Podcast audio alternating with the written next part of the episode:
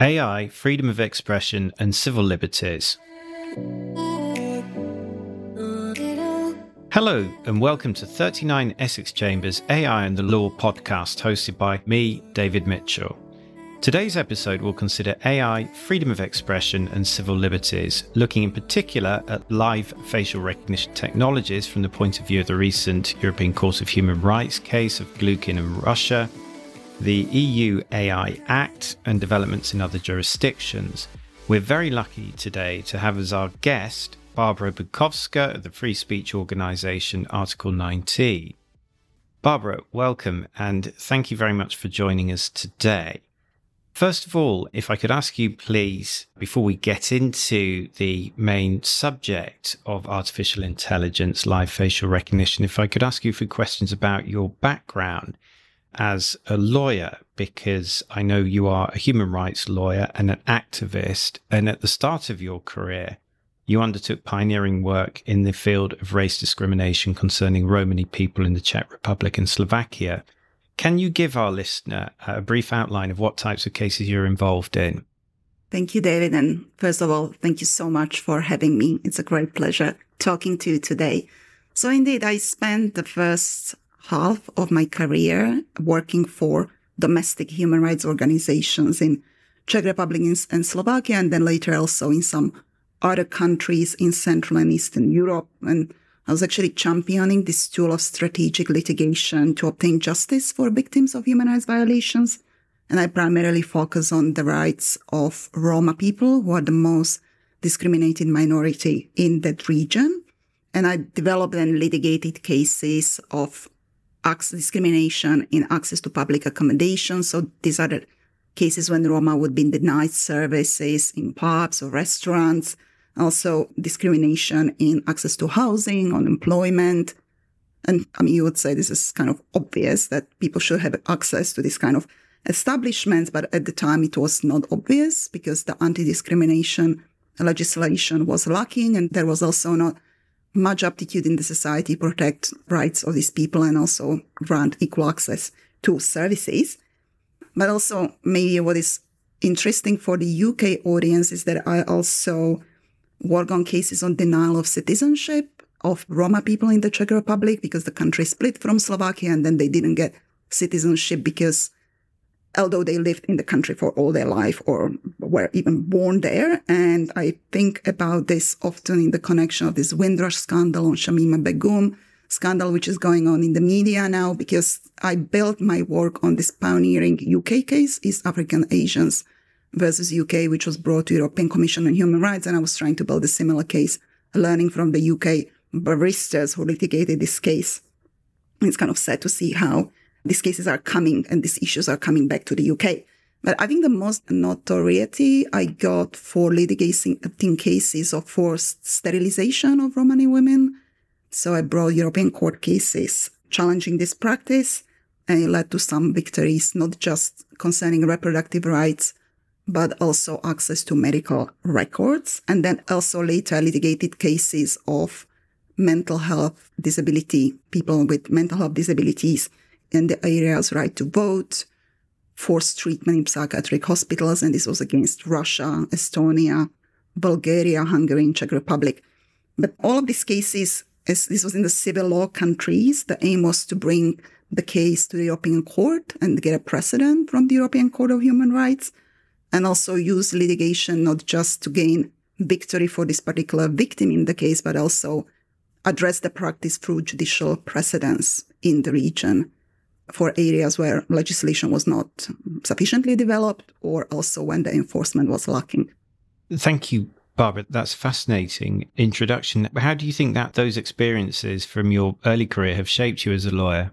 I think that this experience is shaping quite significantly because, first of all, I think that there are different tools in the arsenal which the human rights activists can use. And I always believed in both using courts for advancing human rights protection, but also working with the communities to use courts for their own advancement. And this is something which is often criticized for the human rights community. They are seen very kind of aloof or removed from the struggle. And I always believed in human rights and community lawyering, where you really work with the communities, help them build the arguments based on human rights arguments, not just activism and protesting, but also how the grassroots can use courts to advance protection of human rights. So that shaped me quite significantly and also always resisted for this approach that lawyers are this kind of often white experts coming to disadvantaged communities and telling them what to do. So for me, this linkages between the community lawyering and strategic litigation was interesting. And I was lucky to work on that in the region and bring this tool to the region, which was not so much used at the time. Someone has to start. And you now work as the Senior Director for Law and Policy at Article 19, the free speech organization, Article 19 being the right to freedom of expression under the Universal Declaration of Human Rights. Are you able to explain to the listener, Barbora, how Article 19 uses the law to promote free speech? So, as you said, Article 19 is this international organization with international office in London but with regional offices and regional teams around the globe, most of them in global majority countries. And we promote and protect uh, freedom of expression through supporting human rights activists, journalists, human rights defenders, and broader community in using freedom of expression to advance protection of their rights and also defending those who are prosecuted for their right to freedom of expression. Of course, a lot of this involves uh, digital technology, which is now both used by activists in their work, but also used to suppress freedom of expression, either through the states or from the private sector. So we work on the level of policy and legal protection and enforcement, representing people and helping those who represent people, but also on the level of technical standards, where we try to make sure that when these technologies are developed, designed, and then deployed. Human rights standards and freedom of expression is built in into the design, development, and deployment of these technologies. We're going to go on and talk about how these technologies are used in the suppression of fundamental rights, but picking up on your point that they're also used by activists, what sort of examples did you have in mind? When you talk about the digital rights, often you look at how states are deploying this technology to suppress dissent, how they are used to censor and oppress. But the technology has been actually very useful for the activists to mobilize. Also, when you look at often disadvantaged communities, let's say LGBTQI activists in Middle East, where they were able to use the technology for mobilization and also for exchange ideas connecting themselves to global struggle and use the technology in their activism. So it's not just oppression, it's also positive use of technology for human rights protection. Looking at the other side of the coin and the recent Strasbourg decision in the case of Nikolay Glukhin against Russia, a case in which your organization, Article 19, intervened. For those listeners who aren't familiar with the decision, by way of background, it's a seven judge chamber decision of the Strasbourg court from July, finding that Russia was in breach of Mr. Glukhin's Article 8 right to respect for private life and Article 10 right to freedom of expression. The factual background to the case was that Mr. Glukhin had conducted a peaceful protest on his own on the Moscow underground. He was protesting in support of a political activist called Mr. Konstantin Kotov, who earlier that month had been arrested and charged for conducting unlawful protests. Mr. Glukhin's protest took the form of him carrying a life size cardboard figure of Mr. Kotov holding a banner stating, You must be expletive kidding me. I'm Konstantin Kotov. I'm facing up to five years in prison for peaceful protests. Mr. Glukhin was arrested and fined approximately £250 for himself conducting an unlawful protest. Therefore, in summary, the case involved a peaceful protest by Mr. Glukhin protesting against the charges brought against another peaceful protester, Mr. Kotov, for undertaking a peaceful protest. It's a bit like a civil liberties version of a Russian doll. However, for the purposes of our discussion today, the case is of interest because although the Russian authorities did not admit having identified and apprehended Mr. Glukhin using live facial recognition technologies, it seems, and the Strasbourg court proceeded on the assumption that this technology had to have been used. That was for a number of reasons. The process that led to Mr. Glukhin being arrested was as follows. First of all, the authorities had conducted surveillance in terms of monitoring the internet where images of his protest had been circulated. Secondly, they applied a facial recognition technology to identify him as the protester. Thirdly, they had collected images from CCTV where his protest had taken place. And fourthly, they then used live facial recognition to apprehend him when several days later, minding his own business, he was walking through a Moscow underground station. The activities by the Russian authorities amounted to processing of Mr. Glukhin's special category or sensitive personal data, in that there was biometric processing of his face to identify him. There's also process, processing of data disclosing his political views. As I mentioned, Barbora's organization, Article 19, intervened. Can I ask you, first of all, Barbora, why the focus of this case was on free expression under Article 10 rather than Article 11 concerning the freedom of association and assembly, given that this was a protest or a protester case? The reason why the case was addressed under Article 8 of the European Convention, which guarantees freedom of speech, and not Article 11 on freedom of assembly, is because this was so called solo demonstration or solo protest. So Glukhin, the protester, was protesting on his own in the Moscow metro. So he didn't congregate with other people or there was no group element of the case. And if you apply the right to assembly and association, it presumes that there is a bigger group of people or more people than one or two, which didn't happen in this case.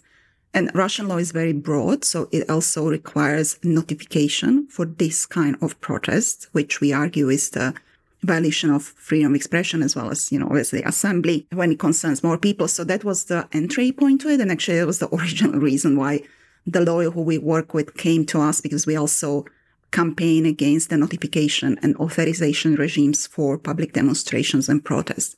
However, there was this interesting aspect of facial recognition being used and biometric identification used.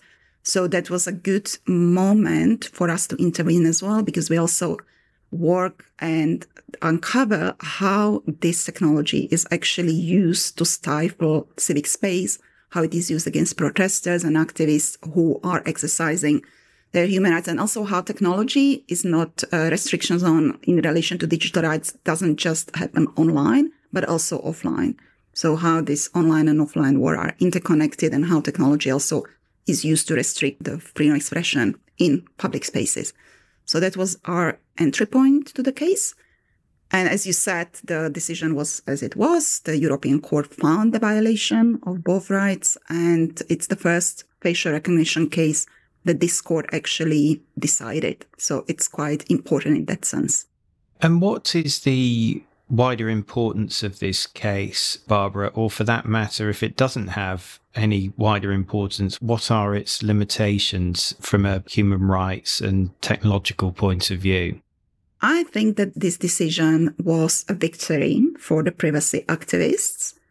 First of all, as I already said, this was the very first case when the European Court addressed the use of facial recognition in protests. So it's already significant on its own because if you look at the way how you advance the progressive jurisprudence of the European Court, you do it step by step. You don't just do one big bang unless you are super lucky or unless it's a very kind of specific case. So in this kind of uh, situation, you need to build the jurisprudence in incremental steps. So that's important one. The second one, it's that it actually came in a very important moment when these issues are debated on the political level worldwide, but more importantly or more immediately in the context of European Union and it's also in the context of this framework convention that the Council of Europe is debating at the moment and negotiating. So it is really important for setting some basic standard in this area. And also we need to, sometimes people are a bit hesitant, like how does this impact the current discussions on the AI Act? And we can speak about it in terms of limitations, but the scope of the European Court is much broader than the EU states. So it also covers Council of Europe countries in a broader sense, in the Caucasus, in the West Balkans, in Russia before it left Council of Europe. So I think that the significance of the case can't be understated. However, there are also some limitations, which when it comes to how it can guide what is happening in the negotiations with the AI. And here the court did not go as far as we wanted, which to be honest is to be expected from the court because it didn't say that the live facial recognition should be banned. So it didn't find this incompatibility between facial recognition and European human rights system. And it's just analyzed the compatibility of the use in this particular case with the European Convention and came to the conclusion which you already outlined, but it's not unusual to be honest, because European Court always does this. However, and also it hasn't done it in many other freedom of expression cases. So for example, European Court never said that criminal defamation should be banned as such. So it did not ban the facial recognition usage, and it just showed that it will evaluate the cases under this set test, which it already has for privacy violations and for freedom of expression. And this is a shortcoming because it actually left decision. And from strategic litigation point of view, it didn't deliver the outcome one would want because it leaves the decision on the political forces. It leaves it on the legislator and the government to negotiate how this ban and usage of the technology should be legislated and used, which if you look at the theories of that court, it's expected, but sometimes we hope that the court will be more bold in its jurisprudence. You point out the symbolic importance of this case in that it's the first decision at European level that deals with live facial recognition in the context of Articles 8 and Article 10.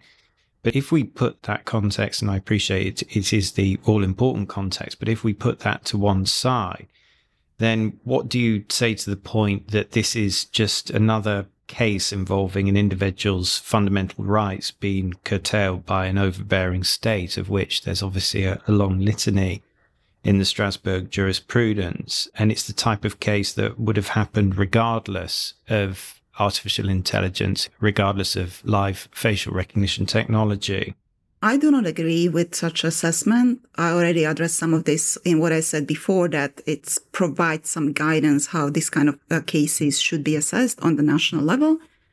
It, first of all, it's the court says very clearly that there needs to be clear legal basis for this kind of intervention, which is not always the case in the countries in the Council of Europe, right? So those countries which I mentioned some of them, let's say Albania, West Balkans, Caucasus, Georgia, Armenia, Azerbaijan, and so on. Their law has a lot to be desired in terms of how it is formulated. Then it also stated quite importantly that there was no prior authorization of the use or foreseen or no procedure for examining, using, and storing the data obtained, and also for providing supervisory control mechanism and remedies, right? So you can ascertain from that that if you are adopting legislation and if you are enforcing this kind of oversight of technology, these are the standards which should be met in those domestic laws. So I don't think that this is just some blip against authoritarian states because you can call some of the countries which are in the Council of Europe non-authoritarian and do not have legislation and practices which would comply with this standard. And on that theme of regulation legislation, you mentioned the EU AI Act. And as we know, in the early summer, the European Parliament voted to ban live facial recognition in public places on the basis it posed an unacceptable risk to fundamental rights and freedoms. Do you think that outright ban will be revisited by the council so that it, it, doesn't find its way ultimately into the act, or if it does find its way into the act, it's somewhat watered down? So maybe I need to do like very brief like background of what are we talking about the AI Act because some people who might be listening might not be familiar with what is happening. So the three EU institutions, which is the Parliament, Council, and the European Commission, are negotiating the proposal to regulate artificial intelligence in EU member states, and more specifically, also establish the common rules and obligation for the providers and users. Users is the people who deploy the AI based systems. And for simplification, divides these AI models into different risk categories. into four risk categories. One is an acceptable risk, so these need to be prohibited. Then the high risk, these are the AI models which need to be assessed for their conformity with human rights. Then there is a limited risk, which need to be like transparent. And then there is a minimal risk, which needs to still meet some code of conduct, which is to be established. So when you talk how this ban will be watered down, you need to see it in the context of this division and this categorization of the technology. Because here it's where the difference is between the free institutions come in. And indeed, facial recognition is the hot topic here.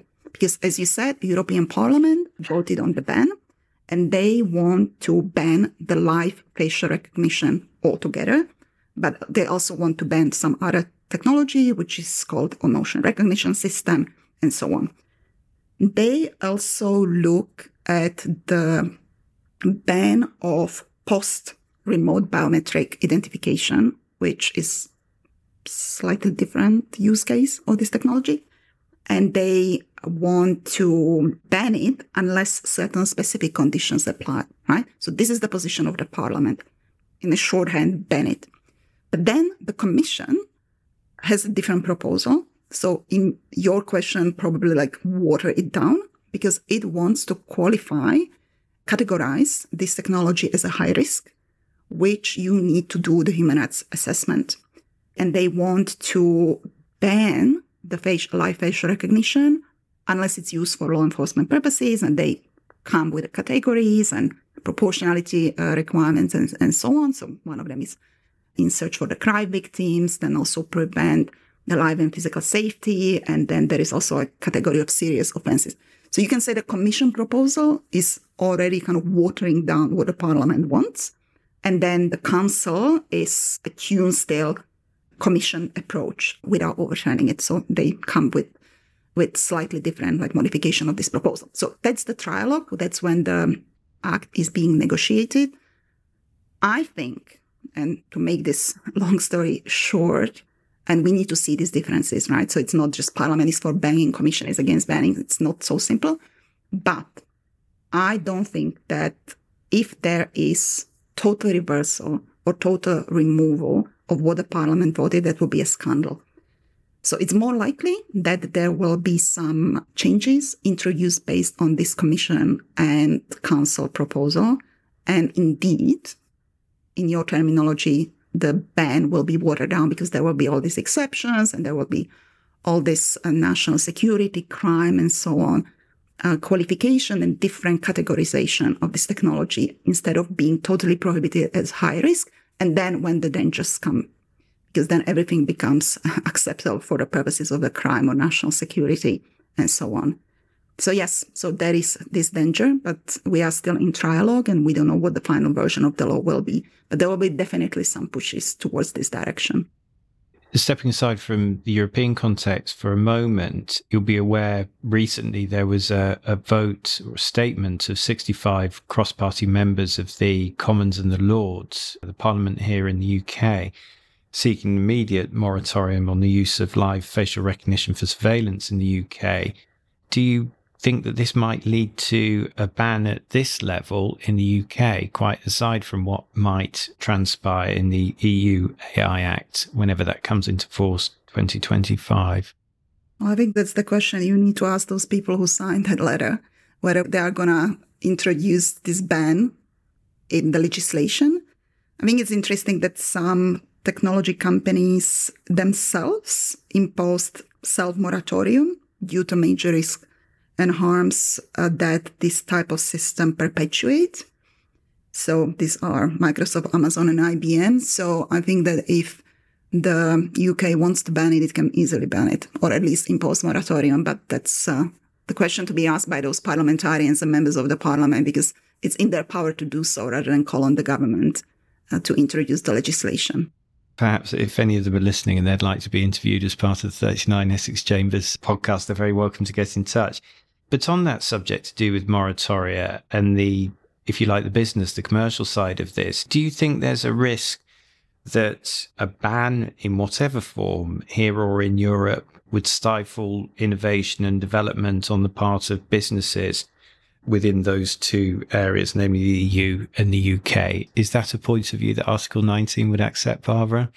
Well, I always laugh at this kind of question because when you t- say we need to be competitive, I mean, if it comes to violation of fundamental human rights, I don't think that we need to be competitive in the race to the bottom. Or if you ask me similarly, if we are going to clone human beings, or if China or some other countries are cloning human beings, is Europe need to be competitive in this? Or if we ban nuclear arms industry, are we going to be concerned about nuclear arms industry competitiveness in Europe? So we don't do the same thing. And also we need to keep in mind that here we are talking about the violation of fundamental rights, a technology which has a potential to violate fundamental rights. We are not talking about because live facial recognition, we are not talking is if I use my phone as a disabled person to unlock it or if I use it in some sort of different settings, we are talking about really impact on human rights. So competitiveness there is a non-starter for me.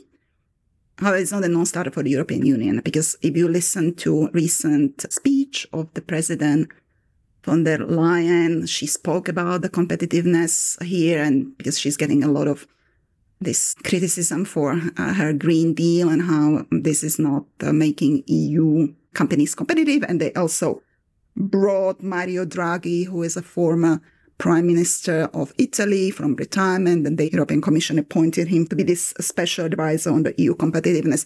So they are going to look at this. But also, what needs to be mentioned is that when you talk about um, competitiveness, it should not be just about race to the bottom.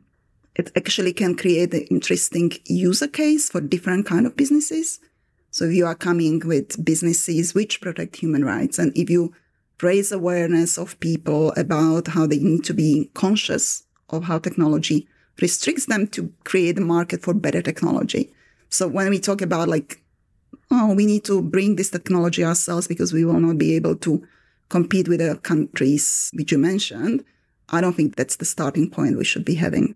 And then broadening it out beyond Europe, if we can for a moment, Barbora, are you able to tell our listener about other work that Article 19 is involved in in the AI space outside Europe, the sorts of cases that you're testing and the issues that you are wanting to raise awareness about at the moment? So, as I mentioned earlier, Article 19 is a global organization. So, we have operations in global majority countries, especially in Latin America, in Africa, in Asia and here these uh, problems are even more pronounced because as compared to some of the European countries, they don't have such a robust protection of privacy, let's say, or they, there is no independence of judiciary or enforcement is very politicized. So we are also bringing cases and challenging the usage of this technology in the courts. And there we have had some victories which make it optimistic, the situation, or some glimpse of optimism. So, for instance, last year in May in Brazil, we won a case which the case is still pending. It's on an appeal. But in the first instance, the court ruled that Sao Paulo Metro, public transport, must stop using facial recognition in its networks. And this was brought under their uh, general law on data protection, on consumer protection, and also code of uses of public services. So that was a very positive outcome uh, of the litigation. So we'll see, see how this goes. But also, obviously, we are a part of cases representing people. We are also trying to bring some transparency to the way how this technology is procured by the public bodies and, and also private bodies. So looking at this a bit more broadly. Or another example is there is a case we have in Turkey on the use of so-called virtual patrols. So that's the use of software which is designed to monitor large number of users on social services and they are doing this through using a software which can extract data from your social media profiles, from Amazon purchases, from dating apps, dark web, and they can identify their person of interest and also map out their networks. So this is quite uh, important intrusion into the privacy and many other rights. So we are kind of building the case against the usage of this kind of te- technology and so-called virtual patrols or monitoring of the social media through technology of activists. And what would that be used for? Is that a surveillance tool on the part of states, or would it be used for commercial purposes, or both? So the company is uh, offering it to law enforcement in this particular case. So it's used for law enforcement purposes in a clandestine manner. And it only comes up with this kind of like admissions, how they obtain the evidence. And this was similar to Glukhin because as you said, they never admitted that they used facial recognition. Or they used uh, some software, but then told the activist how he was contacted. So yes, so it's a spyware surveillance tool to monitor the activities to res- restrict dissent and activism because it's used against journalists, activists, protesters, and others. So, do you think, Barbora, that there's likely to be a divergence in terms of regulation and, for that matter, in terms of jurisprudence between, say, Europe and countries outside? For instance, you mentioned Asia in one of the answers that you gave earlier. Do you think it's likely that we're going to see very different law and technology surrounding AI, particularly in terms of the state surveillance use of AI in the future? Yes, I definitely think that there is a divergence for different reasons. First of all, there is much less recognition of the need of data protection, although the activists are pushing for stronger legislation on data protection, which the countries are often unwilling to adopt, or if they have something, the, the legislation wouldn't meet international freedom of expression and privacy standards. Then there is also a problem of the lack of rule of law in general and politicized enforcement. And then also not having enough like institutional or you know, regulatory capacity against this kind of technology. So that already presupposes quite a lower level of protection in these countries. But also, I think we need beyond kind of looking at the individual countries, also stronger institutional and legislative and normative protection against the trade and deployment and sale of this kind of technology. Because this is also one of the key problems which we see in some of the global majority countries where the the companies are kind of creating the demand for this technology even when it is not there because they come and try to offer technology, and this is called tech solutionism, as, something which is going to magically answer all the problems which the countries are facing.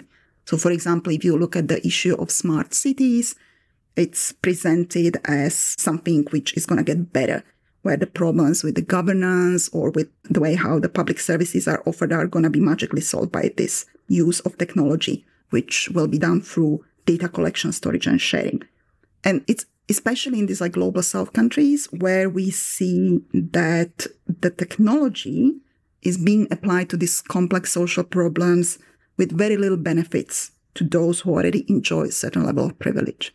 And then it's also used against the minorities. It's used against people who are on the margins of the society. For example, in China, Uyghurs, or, you know, in uh, MENA, LGBTQI activists. So this is actually type of technology which exacerbates the marginalization and inequalities in the society and distribution of resources. So that's something which we need to keep in mind when we talk about the ban of this kind of technology in global south. I see. So focusing really more on the issue at source in terms of how these technologies are developed rather than just concentrating on the effect and the, the adverse effect that they have on individuals who are subject to them. But also how they are sold, how they are purchased by the countries, what is the procurement, how is this done, on whose demand. So bringing the transparency, which is important aspect of freedom of expression, to the picture. Well, Barbora, thank you for sharing all of those thoughts around your experience of legal work in this area, which is fascinating. Can I ask you at the end, by way of closing, everyone who Catherine and I have interviewed as part of this podcast, we've asked them the same question at the end, which I've termed the Panglossian dystopian scale, namely on a scale of 0 to 10 or, or 1 to 10. I think Catherine um, framed it in the, the last discussion she had. How pessimistic or optimistic moving from 0 through to 10 you are in terms of artificial intelligence, what it will do for the law, what it will do for society do you think at 10 it will be a panacea, you like, for all the world's ills, or right at the bottom of the scale? Do you have a, a sort of dystopian vision of how this might all end up? Where on that scale would you place yourself, Barbora? I will place myself with the typical legal answer or the lawyer answer saying it depends. But I can't say that, can I? You can try, but it won't do. You'll have to commit to a number, I'm afraid. Okay, I need to commit to the number. So then I put myself to the middle, uh, five, because although I think it's quite dire, and also the fact that there is no global or societal conversation about the kind of technology we want to have, there are some glimpses of hope. So I put myself in the middle. Thank you for that, Barbora. And thank you very much for sharing your time today. And thank you to our listeners. If you've enjoyed this discussion today on freedom of expression and civil liberties from the point of view of AI, I would invite you to have a look at Chambers' website or to follow us on social media, where you'll find more episodes from our Law and AI podcast. Thank you.